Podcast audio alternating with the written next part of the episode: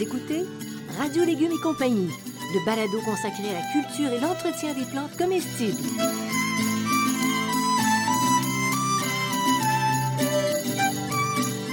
Laitue, Basilic, plantation, poivron, bleuet, pollinisation, haricots, arrosage, fraises, insectes ravageurs et maladies, concombres. fertilisation. Radio Légumes et compagnie, le balado qui vous dit tout pour cultiver et entretenir simplement les plantes comestibles de façon naturelle.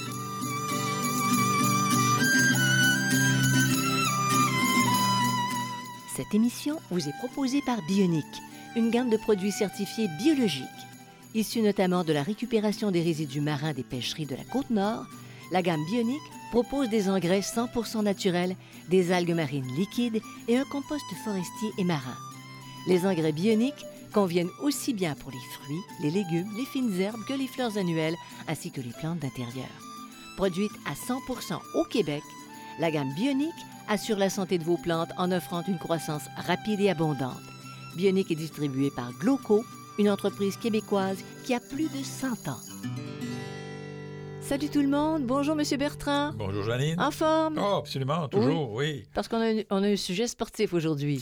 Un aspect, oui, sujet Le- spécial, sujet euh, différent. Ouais. Euh, on n'en parle pas souvent, mais c'est c'est assez nouveau. Et On oui. entre dans la talle qui intéresse de plus en plus de jardiniers. Oui.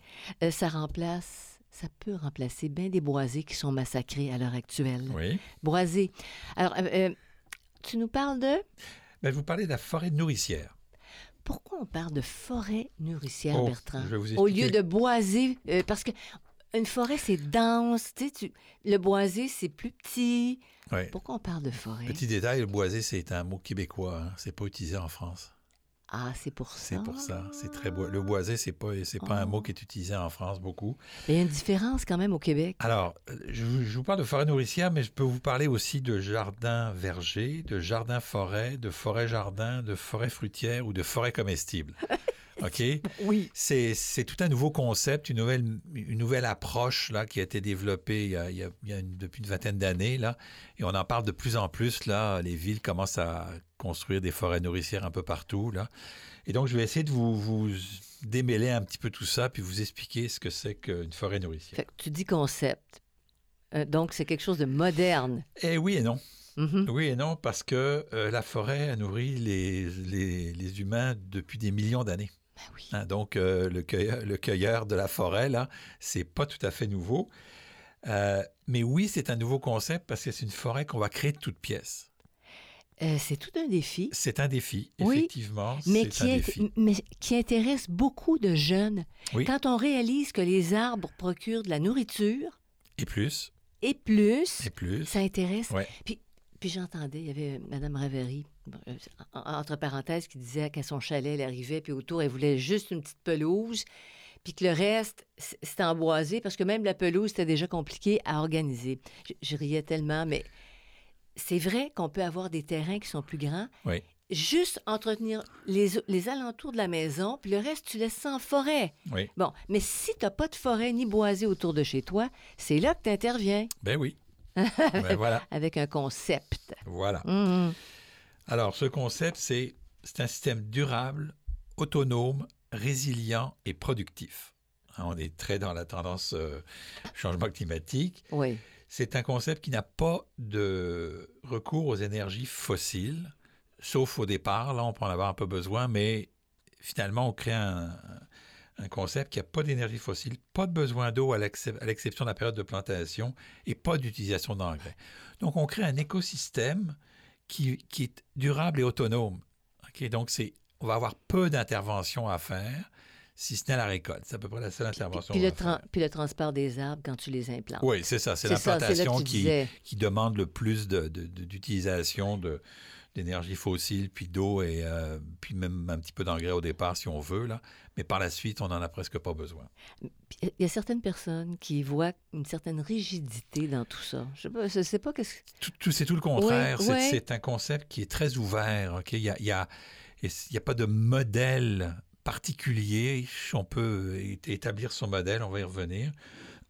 Et il y a de nombreuses euh, variantes, aussi bien dans l'approche, dans l'implantation que dans la gestion.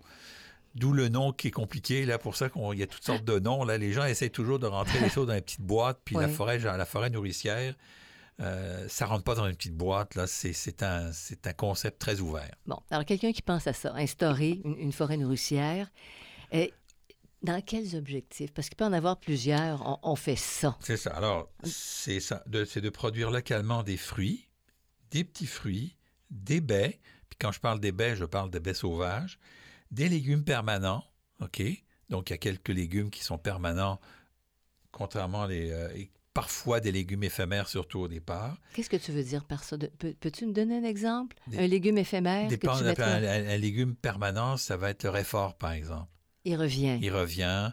Euh, ça va être les, euh, les, les, euh, les plantes aromatiques vivaces, ça va être le houblon, et puis les plantes éphémères, c'est les tomates, les poivrons qui reviennent d'année en qui, qui disparaissent d'année en année, qu'il faut replanter tous les ans. Mais tu, OK, mais tu mettrais ça en bordure d'une forêt nourricière. En bordure d'une forêt nourricière, quelquefois les premières années, mais très rapidement, on va l'abandonner.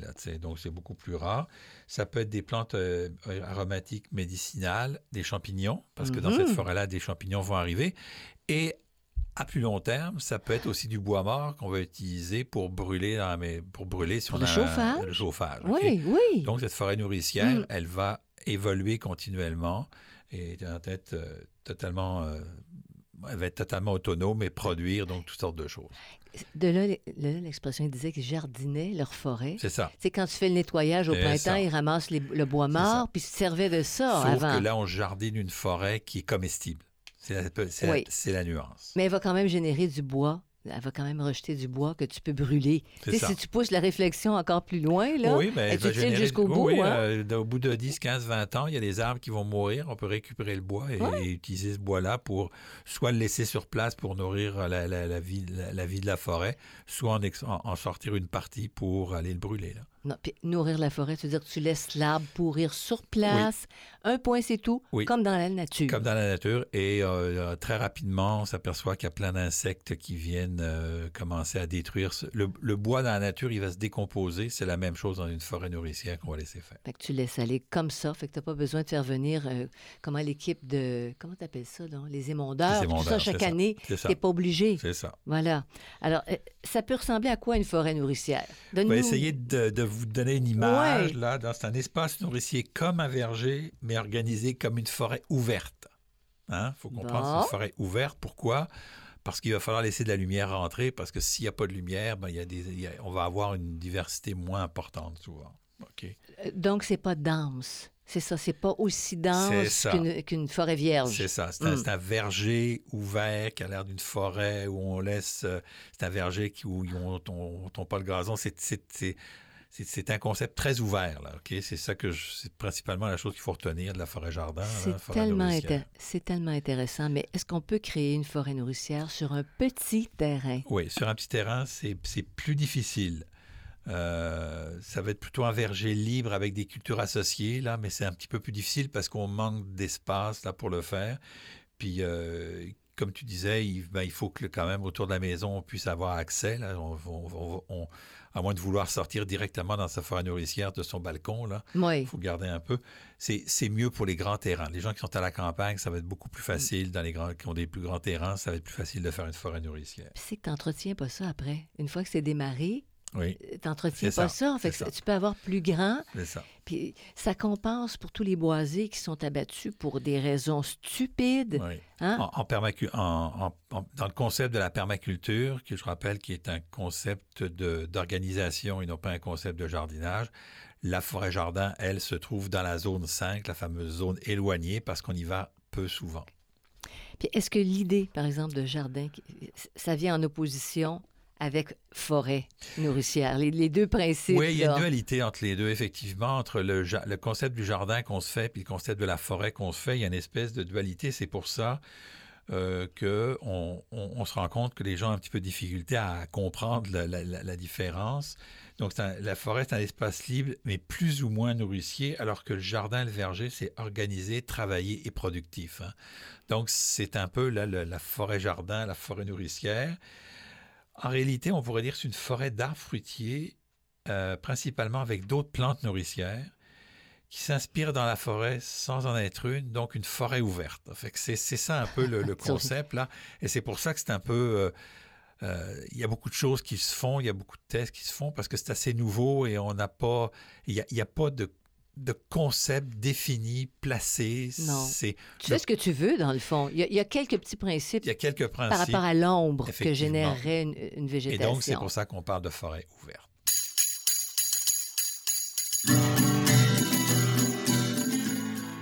Vous écoutez Radio Légumes et compagnie le balado consacré à la culture et l'entretien des plantes comestibles.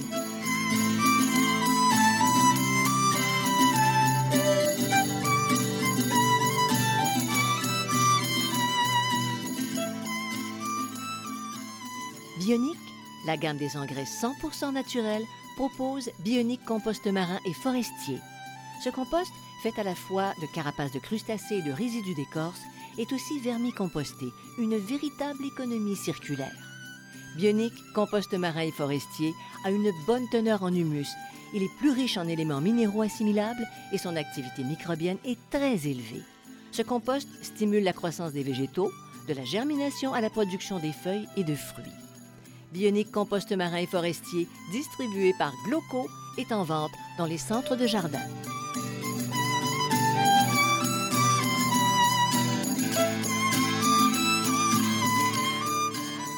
écoutez Radio Légumes et compagnie, le balado consacré à la culture et l'entretien des plantes comestibles.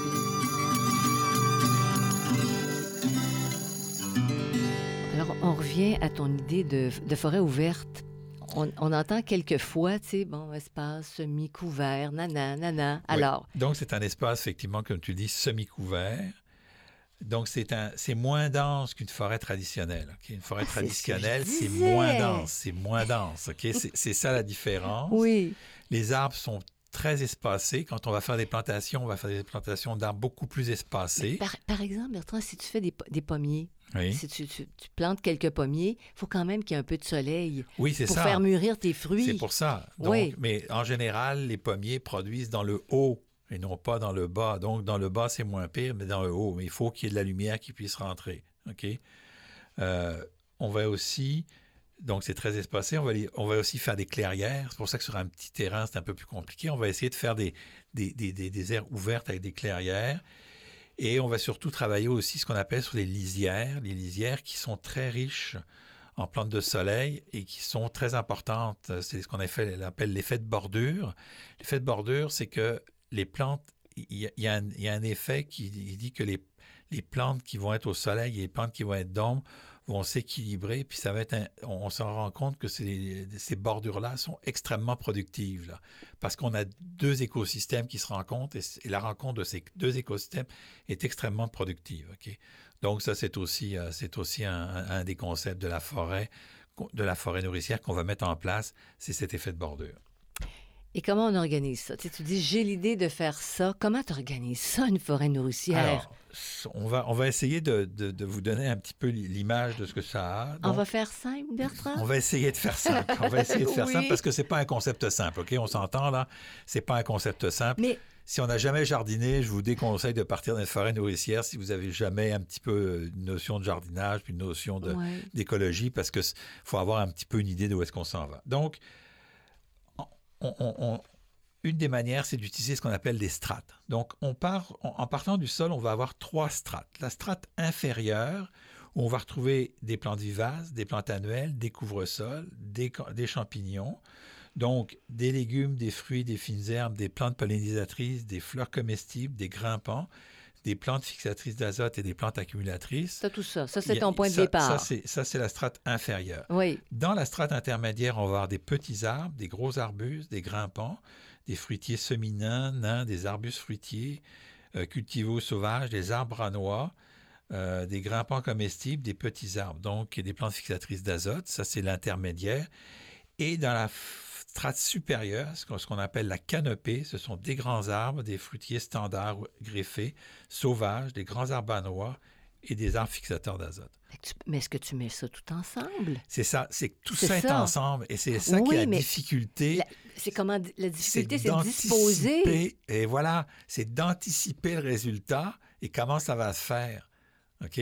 Donc, c'est ça qui n'est pas évident dans la forêt et c'est pour ça qu'il n'y a pas de modèle finaux, il n'y a pas de modèle construit et c'est que chaque forêt nourricière va être construite par rapport à son environnement et par rapport à ses objectifs. Mais il y a une question qui est importante, par exemple. Est-ce que à maturité, tel arbre ou dans 15 ans, tel arbre va avoir quelle amplitude? Et voilà, c'est pour ça que je dis que on ça a-tu cette information-là? Oui, on a cette information-là. Dans les livres? Oui, dans les livres. On sait qu'un noyer va obtenir telle grandeur, un arbre, un arbuste. Les, dans 20 ans? Dans 20 ans, ah. on, va, on, a les grandeurs. La plupart des livres donnent les, la, la grandeur des arbres à, maturité. et notamment si on prend par exemple les pommiers, où est-ce qu'on a des, des, des, des, traînants, des nains, des seminants, euh, puis des, des, des hautes tiges, ben on sait qu'une haute tige va prendre telle grandeur, un, un seminant va prendre telle, telle, telle grandeur. Et donc, c'est pour ça que c'est pas quelque chose qui, c'est pas quelque chose de facile à faire. C'est pas, euh, je vous présente pas quelque chose de facile. C'est quelque chose de complexe qui prend du temps de réflexion et du temps d'implantation. Mais quel beau défi. Puis tu sais quoi? Ceux qui ont euh, l'intelligence de, de l'espace. C'est ça. OK? Des architectes dans l'âme vont avoir un plaisir fou à élaborer ça. E, est-ce qu'il y a d'autres. Bon, tiens, là, tu, viens, tu nous as proposé par strate. Est-ce qu'il y aurait d'autres façons d'aborder la, forêt nourricière pour la construire? Par couche. OK, là, on parle de couche. Strass, une couche, ça, ça, se ressemble. Oui. Mais là, on parle de couche, c'est un peu différent. En partant du sol, on va avoir les racines. Donc, dans le sol, légumes racines, les bulbes et les tubercules. Après ça, on va avoir les couvre-sols, qui sont des plantes permanentes basses et des petits arbres, euh, des, petits, des, petits fruits bas. Des genévriers, ça ferait partie de ça? Ça peut être des genévriers, ça peut être de la camarine, ça peut être des, bleuets mmh. bas. Mmh. Euh, après ça, on va avoir les plantes éphémères, des plantes comestibles, donc euh, fines pollinisatrices, fixatrices d'azote et champignons. Après ça, on va avoir les vivaces, qui sont une autre couche, des plantes permanentes comestibles, fines permanentes et pollinisatrices. Après ça, on va avoir les grimpants, les plantes grimpantes éphémères ou permanentes. la vigne, la vigne, ça marcherait, là. ça marche, OK. Est-ce qu'il y en a d'autres? Le houblon. Oui. Le houblon. Euh, les arbustes, euh, les kiwis aussi. qui grimpent. Les arbustes, donc de petits fruits, les fruitiers traînants, les arbres à coque, les arbustes à coque, pardon. Les petits arbres et les gros arbustes. Euh, question. Oui. Un arbre à coque, est-ce que ça vogue sur les océans? Non, c'est ah, un, un, arbre à noix ou à coque. Là, parce qu'on dit un arbre à noix, mais en fait, les noix, c'est des noix, c'est un arbre fruitier en particulier. Donc, ça s'appelle les arbres à coque. Les noisettes, c'est des arbres à coque. Les châtaigniers, c'est des arbres à coque. C'est donc, euh, c'est parce que c'est une coque. Ah. Euh, on, prend la coque, on met un petit voile, puis ah ouais. Ben oui, c'est pour, ça c'est pour ça. C'est pour ça que quand on parle d'un bateau, d'un petit bateau qui est fragile, on parle d'une coque de noix. C'est ça. Exactement. C'est pas, pas, de la noix, c'est de la coque dont on parle. Donc, les petits arbustes ou euh, petits arbres ou gros arbustes, des fruitiers nains, semi-nains, arbustes à petits fruits grande dimension, et après les arbres fruitiers de les arbres à coque, les grands arbres à coque et les arbres fixateurs d'azote. Donc, c'est vraiment, on va, on va créer des strates, on va créer des couches différentes, OK? Et donc, il faut les anticiper, ces couches, et c'est ça la difficulté. Donc, il y a plusieurs façons d'aborder. C'est ça que tu nous dis. Et voilà, parce que ça dépend si on choisit. Tu parlais de, de forêt ouverte, mais il faut avoir l'esprit ouvert très aussi. Très ouvert, oui, très ouvert. Pour, pour s'attaquer à un beau projet comme ça. Oui. Est-ce qu'on peut dire, Bertrand, qu'une forêt nourricière, elle constitue un écosystème? Absolument. Tu le crées. C'est un écosystème. C'est un écosystème qu'on crée. C'est toute la difficulté. C'est un écosystème qu'on crée. Donc, il y a différentes strates végétales. Mais dans ces strates végétales, on va avoir des insectes, pollinisateurs utiles et ravageurs, des oiseaux, des petits animaux tels que les rongeurs, les vers de terre, etc., des champignons, des micro-organismes en surface et sous terre. Donc c'est tout ça qui va faire que c'est un écosystème qui va finir au bout de quelques années à s'auto-réguler et, à et, et, qui va se donner. Et donc c'est une approche complètement différente d'un jardin que tu forestier donc, c'est pour ça qu'on parle de forêt nourricière plutôt que jardin nourricier. Donc, euh, avec le temps, il n'y a presque pas d'intervention, c'est ça. Ça vit tout seul. Un écosystème, ça vit tout seul. Ça vit. Ça s'auto-génère. ça s'auto-génère et la seule chose qu'on va faire, c'est qu'on va prélever des récoltes. C'est juste ça notre travail. C'est pas pire, ça. Est-ce qu'il y a beaucoup d'avantages à créer une forêt nourricière? Beaucoup d'avantages? beaucoup, de travail au départ, mais après, oui, tu as des avantages énormes. Hein? Réduction du travail du sol, il n'y a aucun retournement, aucun brassage. Une fois qu'on a planté puis on a cassé le sol s'il y a eu besoin au départ, on n'en fait pas. C'est une utilisation optimum de l'espace. C'est une régulation hydrique efficace parce qu'une fois qu'on a planté les premières années, on arrose, mais après ça, on arrête d'arroser quasiment. Euh, il n'y a pas d'arrosage. On peut contrôler le développement des espèces exotiques envahissantes, hein, puisque l'écosystème lui-même va, va, y résister.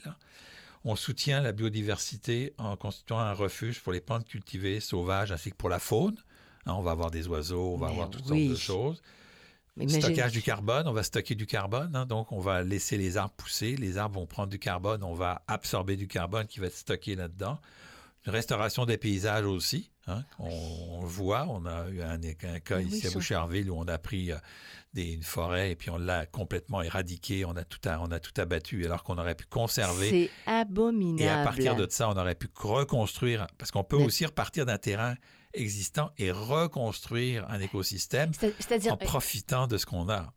les arbres qui sont déjà là, là peuvent aider, puis on, on a des successions. Et puis l'inspiration euh, et la nourriture pour l'âme et les gens qui la fréquentent, j'aime beaucoup cette phrase. C'est, donc c'est aussi une manière de, d'aller se promener dans son boisé, de s'asseoir, dans, parce qu'on peut mettre des bancs, on peut mettre des, des, choses comme ça. Justement. Puis de, de, de, se mettre au vert tranquillement, c'est une bonne, c'est une bonne manière. tu, crées des sentiers dans ta forêt nourricière, des sentiers, des chemins. Ben oui, il faut pouvoir avoir accès avec des copeaux, des, des, des ben copeaux. il, peut, il faut avoir accès à tes, à tes comment dire, à tes, à tes, récoltes quand même. Faut pas, faut, faut. C'est ça, il y a une question. Il y a une, forêt, mais avec une organisation. C'est ça. Fait que tu peux circuler dedans. Puis, en tout cas, c'est tellement une belle idée. Puis, quelles difficultés on rencontre le plus à établir une forêt nourricière? Concevoir, car on manque beaucoup d'informations sur ce nouveau concept. C'était vraiment un nouveau concept. Il y a quelques livres qui se font, il y a quelques livres européens. Au Québec, il y a quelques spécialistes qui se posent, qui se pensent, qui se posent euh, penche sur la question. Mais comme c'est un processus qui est long et complexe à implanter, faut penser qu'on n'aura pas de récolte avant 3 à 5 ans, qui est mm-hmm. minimum. Euh, et que les avantages aussi, la réduction du travail, du sol et tout ça, ça prend plusieurs années à se manifester. Les premières années, il y a beaucoup, il y a plus de travail parce qu'il va falloir faire les plantations, suivre les plantations. Et au bout de 5-6 ans, là, l'écosystème va prendre son envol, va prendre sa place. Mais il faut penser qu'une forêt naturelle, qui part de zéro, c'est ce qu'on appelle la succession écologique. Les successions écologiques peuvent prendre jusqu'à 20 ans avant d'arriver. Donc, ça c'est prend du temps. Nous, on, a, on, accélère un peu le système par, euh, par une forêt ouverte, mais ça, c'est long et complexe à, inventer, à implanter. Donc, si vous attendez à avoir une récolte cette année, ce n'est pas, le, pas le bon véhicule. Alors, là, vraiment, c'est patience. et le temps que ça pousse, de toute façon, que ça, ça se développe, c'est beau. Eh oui. Avant de récolter, alors tu le prends comme ça, puis tu prends, ta, tu prends la patience. C'est ça. Donc, c'est l'inconvénient, c'est la patience dans une société ou de l'instantané. Vous écoutez Radio Légumes et compagnie, le balado consacré à la culture et l'entretien des plantes comestibles.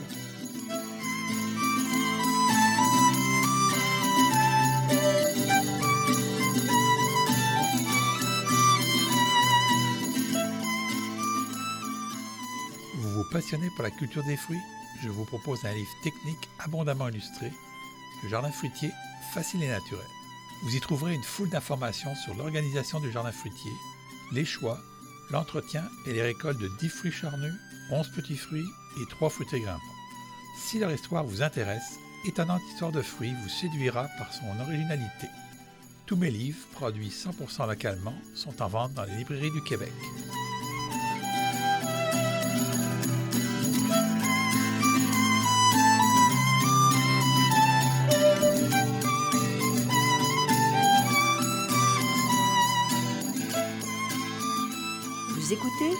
Radio Légumes et compagnie, le balado consacré à la culture et l'entretien des plantes comestibles.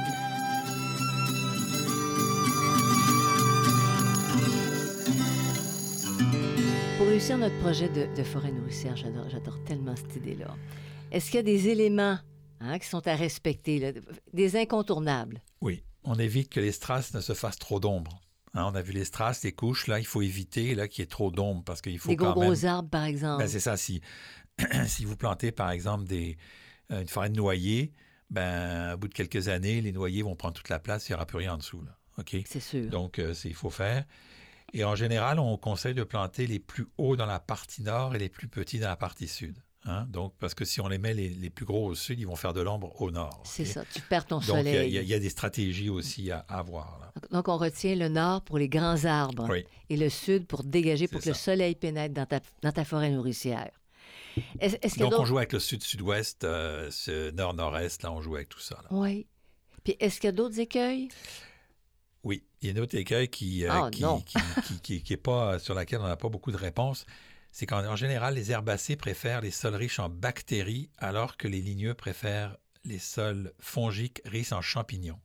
Oui. OK, donc, quand on met dans une forêt, il y a beaucoup de champignons dans le sol. Je parle des champignons du sol, les, ceux qu'on ne voit pas, les mycorhizes, et tout ce qu'on voudra. Alors que quand on a beaucoup d'herbacées, eux, c'est plutôt des bactéries qui préfèrent. Donc, il faut jouer un petit peu avec ça et c'est pour ça qu'il faut faire des clairières, des aires ouvertes, là, où il faut un peu essayer de regrouper les plantes pour, euh, par, par, par, type de... Parce que si elles ont beaucoup de, sol. Par type de... Oui, de vie du sol, on va dire. Mm-hmm. OK? Mm-hmm. Parce que s'il y a beaucoup de champignons, euh, les herbacées pourraient avoir un peu plus de difficultés. Mais encore là, on est beaucoup dans les recherches, on arrive à... Ça, ça veut pas... Puis c'est pas coupé au couteau, je vous dis pas que c'est parce qu'il y a des bactéries ou qu'il y a des champignons que les plantes ne pousseront pas. C'est que parfois, on a... il y a de l'ajustement qui va se faire. Mais c'est ça qui est intéressant. Euh, dans, l'implantation de ta forêt je trouve que c'est ça qui est intéressant, c'est toute la recherche, les observations. Puis, est-ce qu'on peut le faire soi-même à 100% ou tu suggérerais d'avoir, bon, par exemple, de l'aide? Alors, si on fait soi-même, ça demande du temps de planification. Avant de commencer à planter, il faut réfléchir, puis il faut réfléchir. Il faut faire des recherches, il faut faire des lectures, il faut s'informer. Pardon. Il faut s'informer parce que c'est quand même complexe. OK? Donc, ça ne se fait pas dans la minute. Ça ne se fait pas dans la minute, c'est ça. On peut se faire aider aussi. Il y a quelques entreprises spécialisées qui peuvent, euh, qui peuvent le, faire. Donc, euh, on peut se faire aider aussi. Donc, ça peut être aider pour la conception et faire soi-même la réalisation, ce que, je, ce que je préconise. Il y a des entreprises qui le font au total, mais je ne suis pas sûr que c'est une bonne idée parce qu'il faut, il faut embarquer dans le projet, il faut, que vous soyez investi dans le projet, il faut que vous compreniez ce que vous faites parce que à un moment donné, vous allez planter un arbre puis vous allez vous dire hum, celui-là, j'aurais pas dû. J'aurais pas dû. Hum. Est-ce que je le déplace? C'est pas possible, mais pour le bienfait de la forêt, je vais l'abattre, je vais l'enlever pour parce que il va être positif pour d'autres, plusieurs éléments. Donc, il y a une espèce d'équilibre qu'on cherche, une espèce de fonctionnalité de chaque plante. Et donc, à un moment donné, les erreurs, il va falloir corriger ses propres erreurs et il va falloir les comprendre pour qu'on les corrige. J'aime bien le terme fonctionnalité d'une plante. Oui, les plantes ont des fonctions. Oui, les plantes travaillent pour nous. C'est ça. Avant, on parlait d'équilibre. Oui. Mais on parle aujourd'hui de fonctionnalité. Hein. J'aime ça. L'équilibre, c'était plus compliqué à établir parce que c'est les fonctionnalités, puis la fonction peut être différente. La fonction peut être donnée de l'ombre, peut être donnée du bois, peut être donnée... Donc, c'est quoi la fonctionnalité? Et, et, et, cette fonctionnalité-là, est-ce qu'elle empêche d'autres fonctionnalités? C'est aussi, simple. aussi simple que ça à dire. C'est beaucoup plus compliqué à, à, à gérer. Puis après combien de temps la forêt nourricière donne vraiment son plein potentiel? On parle de 5 à 6 ans.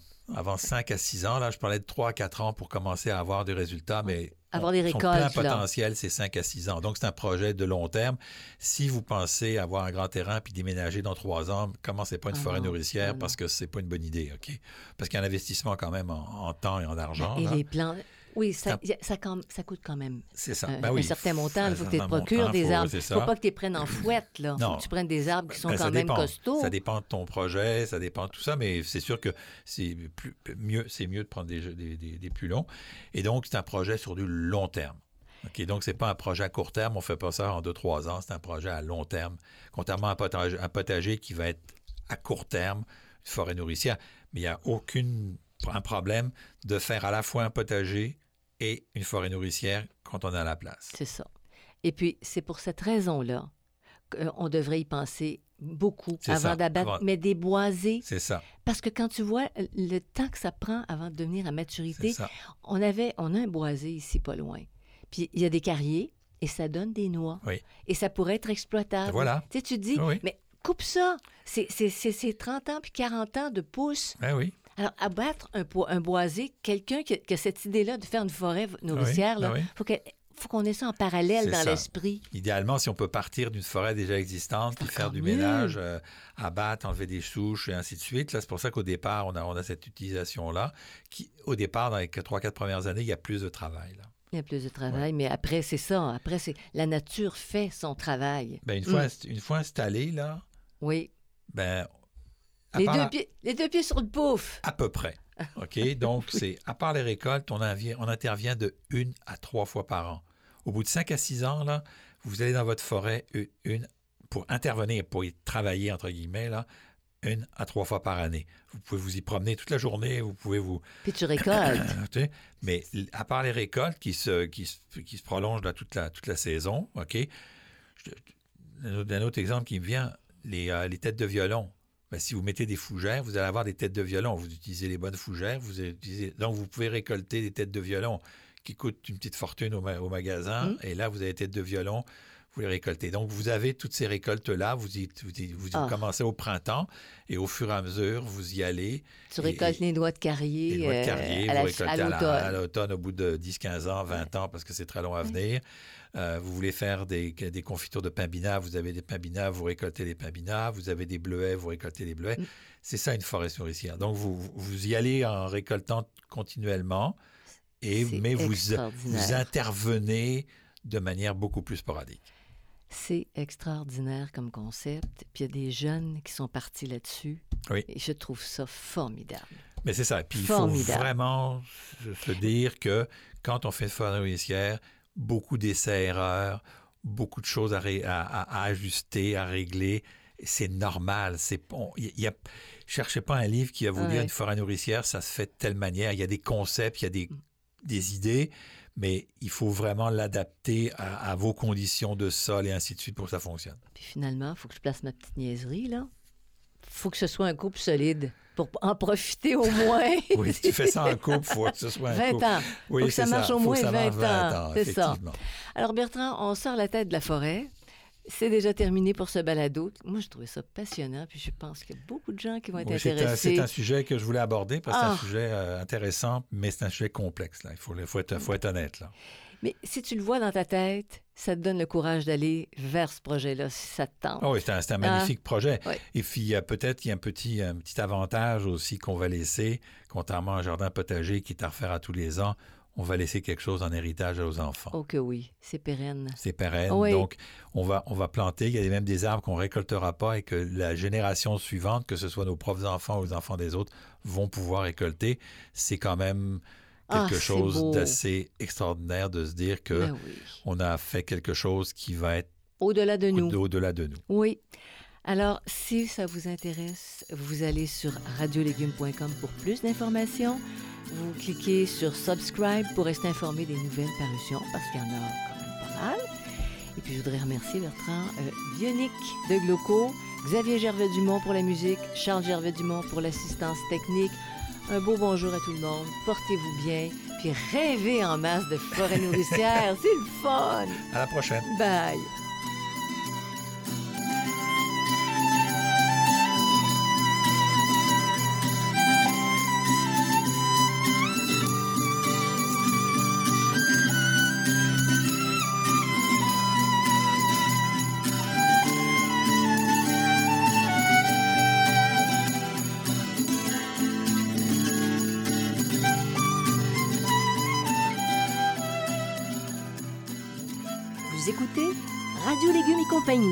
Le balado consacré à la culture et l'entretien des plantes comestibles.